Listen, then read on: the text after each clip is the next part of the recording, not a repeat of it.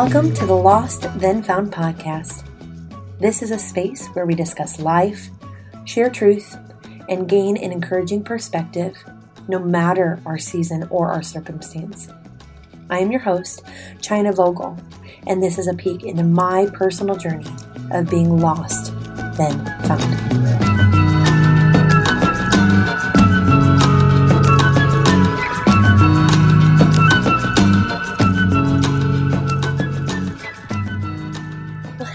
Am so glad that you are here today. Uh, we are diving in. Uh, felt like the Lord really gave me a passage of scripture, but it kind of made me think about this story from the other day where, um, like I have shared, I've got two toddlers. I've got a three year old Zella and two year old Lina. And so, bath time at this age, at this stage, we just do it all together all at once. Um, and so, we get all the toys out. We've got little tugboats and we have little spinny things that suction cup to the wall. And um, every once in a while we'll get crazy and do like tub crayons. Moms, if I can just give a word of advice, steer clear of those unless you want to be scrubbing your tub for a while. They, at least for my tub, have been, uh, they're fun in the moment, but they're not fun afterwards for, for mom to be cleaning up. So, anyway, so we get all the toys out and the girls are, are in the tub and they're playing and we have these little plastic boats, right? And so they come in various sizes, so they stack and and the uh, I don't know if I've done a bath time outside of them being a newborn where I don't get absolutely drenched in the process, even though I'm not the one taking the bath. Sometimes I think life can feel like we're the the little boat and we're in a tub with some toddlers. and inevitably the water's really rough and uh, it can really feel like we're getting tossed around. I know I have felt this way at times where I feel up and then I feel down, and that can even be from like 9 a.m. to 10 a.m. Um, but I can be up, I can be down, I can feel so inconsistent, I can feel so all over the place. And really, that ends up begging the question of, man, how how can I not experience that? Because none of us want to. Uh, but the reality is, is that that's life, right? There's going to be uh, really good stuff, and there's going to be times when we feel like the tugboat. And there's actually a deeper question there that I wanted to pose today, and that is how do I become steady? Or, in my husband's words, how do I get a bigger boat? Um, my husband, I've heard him use that with other people. He has used that with me when he's just been a listening ear. But you know, if we feel like we're on the open sea and like we're getting tossed around and it's really hard, a bigger boat would make some of those waves feel a lot smaller. So, how do I become steady? And I know, especially early on in my walk, but even even up until now, I know that there are people that I look at and I look up to, and I think, how? I see you, you know, even if it's from a distance, I see you, I see your life, or, or even fragments of your life, and you seem so constant. You seem really unshaken by the things that are going on around you. Um, and something that I ended up learning pretty early on, especially as I got closer in proximity to some of those people, is that it's not that they don't experience the storms and they don't experience the waves.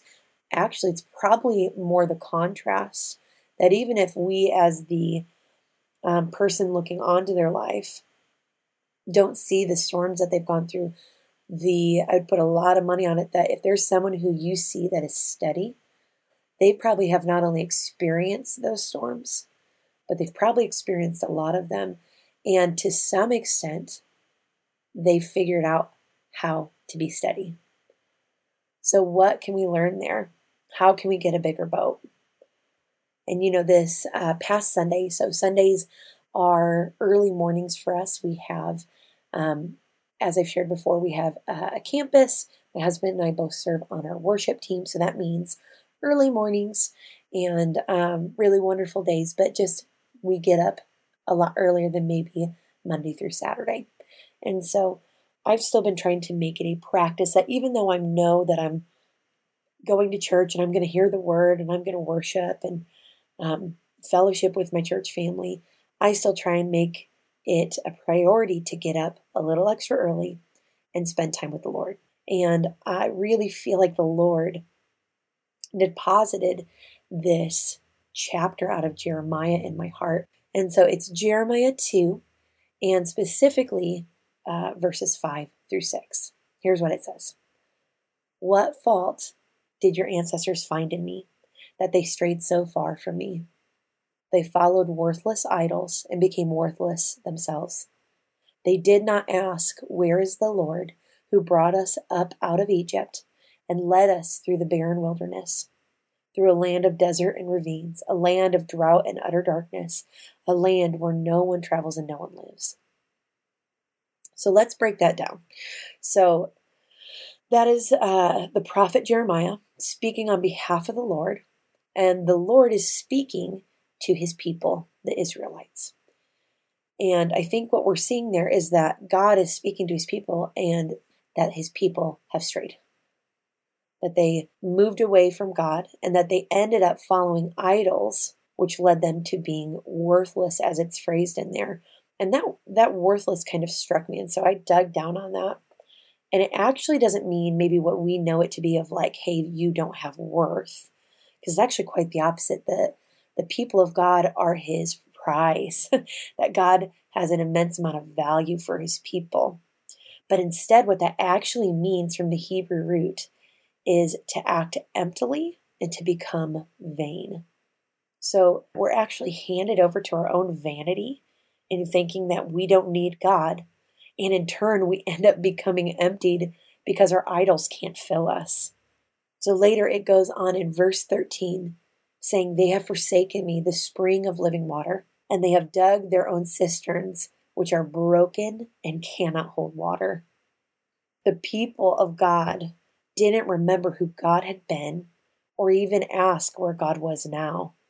And in turn, they tried finding their own source for life and provision and safety and to find those things in the idols that they created themselves when really only God can provide those things. So the Israelites are historically in a cycle. They were brought out of slavery. And even before that, before they were in slavery, the people of God had turned away. They they turned to their own sin, their own wickedness, and then God would send uh, generally a judge or a king to help lead them or correct them or to warn them. And then the people would turn back. There would be generally a really great revival in the people. And then inevitably the judge would or the king would move on, they'd pass away, and then we'd be on repeat. Uh, and maybe that sounds familiar to you. Maybe you're in this cycle of ups and downs, going from feeling like you have traction and vision for your life and knowing that, man, God has big things for me to do. And then all of a sudden, we are having just a tough time doing the dishes. Um, and the reality is, is that we are prone to wander if we don't stay tethered. You know, Romans 121 says, for although they knew God, they neither glorified him as God nor gave thanks to him, but they became futile in their thinking and darkened in their foolish hearts. I know it's a common saying that, oh, they're a good person. Uh, but Romans 121 actually kind of pokes that right on the nose. Uh, we are actually foolish by nature. We are actually sinful. We are not good in our own right, we are actually wicked. The beauty in that is not to condemn you, but this is actually why we need a Savior. This is why we need a God, and we don't just need a Savior to save us during an altar call where we feel low and so we cry out to God and He saves us because He does do that. But this is also this very same reason that we need a God who walks with us throughout our days and our weeks and our months and our years. So we get to start creating a practice and trying to remember who God is. And when we remember who He is, we look to Him for wisdom and direction. And that is what is crucial here because the Israelites forgot who God was. They didn't remember Him or look to Him. And in turn, they ended up wandering creating their own idols, looking for their own source, and they became empty in the process. So, how can we combat that? And you know, for you, it might look different than it looks for me, but just a few ways that I have found that help me, that help me to stay tethered to who God is, to not um, be so tossed about by the storms that are going to come, because they're going to come. Life is going to be hard. We're not guaranteed ease, but we are guaranteed that He's willing to be with us. So, what that looks like, at least for me, is finding ways to remind myself of who He is, who He's been, and to practice that on a regular basis. That can look like practicing gratitude, um, especially, especially if uh, you find yourself, or maybe you you get discontent with your life discontent with your home, discontent with the car, discontent with your spouse. And then we end up, even if we don't say it out loud, we buy into this. Well, if only that was different, then that would really, man, that, that would help a lot, right? But the reality is, is that all these things that we end up fixing our eyes on, they're gonna fade away. But there is one who is constant, who doesn't change, and his goodness has been proven in your past and it will be in your future. And so when we fix our heart on that, we're not as easily tossed when X, Y, and Z go wrong. So practice gratitude. Find ways to do that, especially when you find that your heart is starting to give off those warning signals of being discontent. You know, another way would be through worship or through music.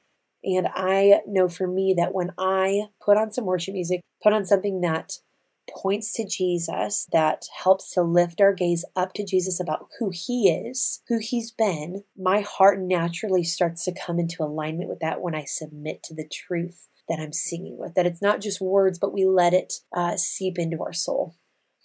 And then there's also just the reality that we have the living Word of God. So if you have a Bible, if you have the Bible app, that is a great place to start, even if it's just one verse even if it's a short little snippet. Chew on it, and it will impact your heart. And then I would say, just going back to that passage about how the people had wandered, how they had created idols, I think that's a call to action for us. And if you have strayed from God, even in this moment, if you say, well, I don't have like a gold statue in my living room that I'm bowing down to, I would just petition you to allow the Lord to even make it your prayer that God, if I have anything that's an idol in my life, whether I see it or not, God, would you show me it and would you help me take it down? Because we want him to be king on the throne. That's when it's right.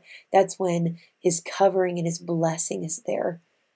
That's when we can hear him clearly. That's when we can execute all that he has planned for us, is when we're operating under the safety that comes from following his ways. So let God tear down the idols, friend. and then finally, something that we're uh, really starting to lean into in our home is focusing on what does a day of rest look like. We call it the Sabbath. Sometimes we call it Shabbat. Either way, it's the same thing. But that the Lord commands that his people take a day to rest. And we're learning of what that looks like and even putting some very practical things in place to help us fix our heart on who God is, to remember, no, God, you brought me out of my sin and out of my shame, and you planted me somewhere where I am so much better than I ever could have been on my own. God, that you redeem my life. God, that even the things that are broken, God, that you're the God who can restore them and heal them. And we call those things to mind, all the things that He's done. And then, even if we're not perfect, I am far from perfect but I know who God's been, and I can speak in faith over the rest of my life, even if I'm not 100% complete yet, to say, Lord, I've seen who you are, and I know you can be this again.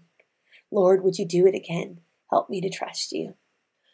And you know, I think so often that when we're that little tugboat and we feel like we're up and down and like we can't we can't even catch our breath long enough to try and feel like we're stabilizing.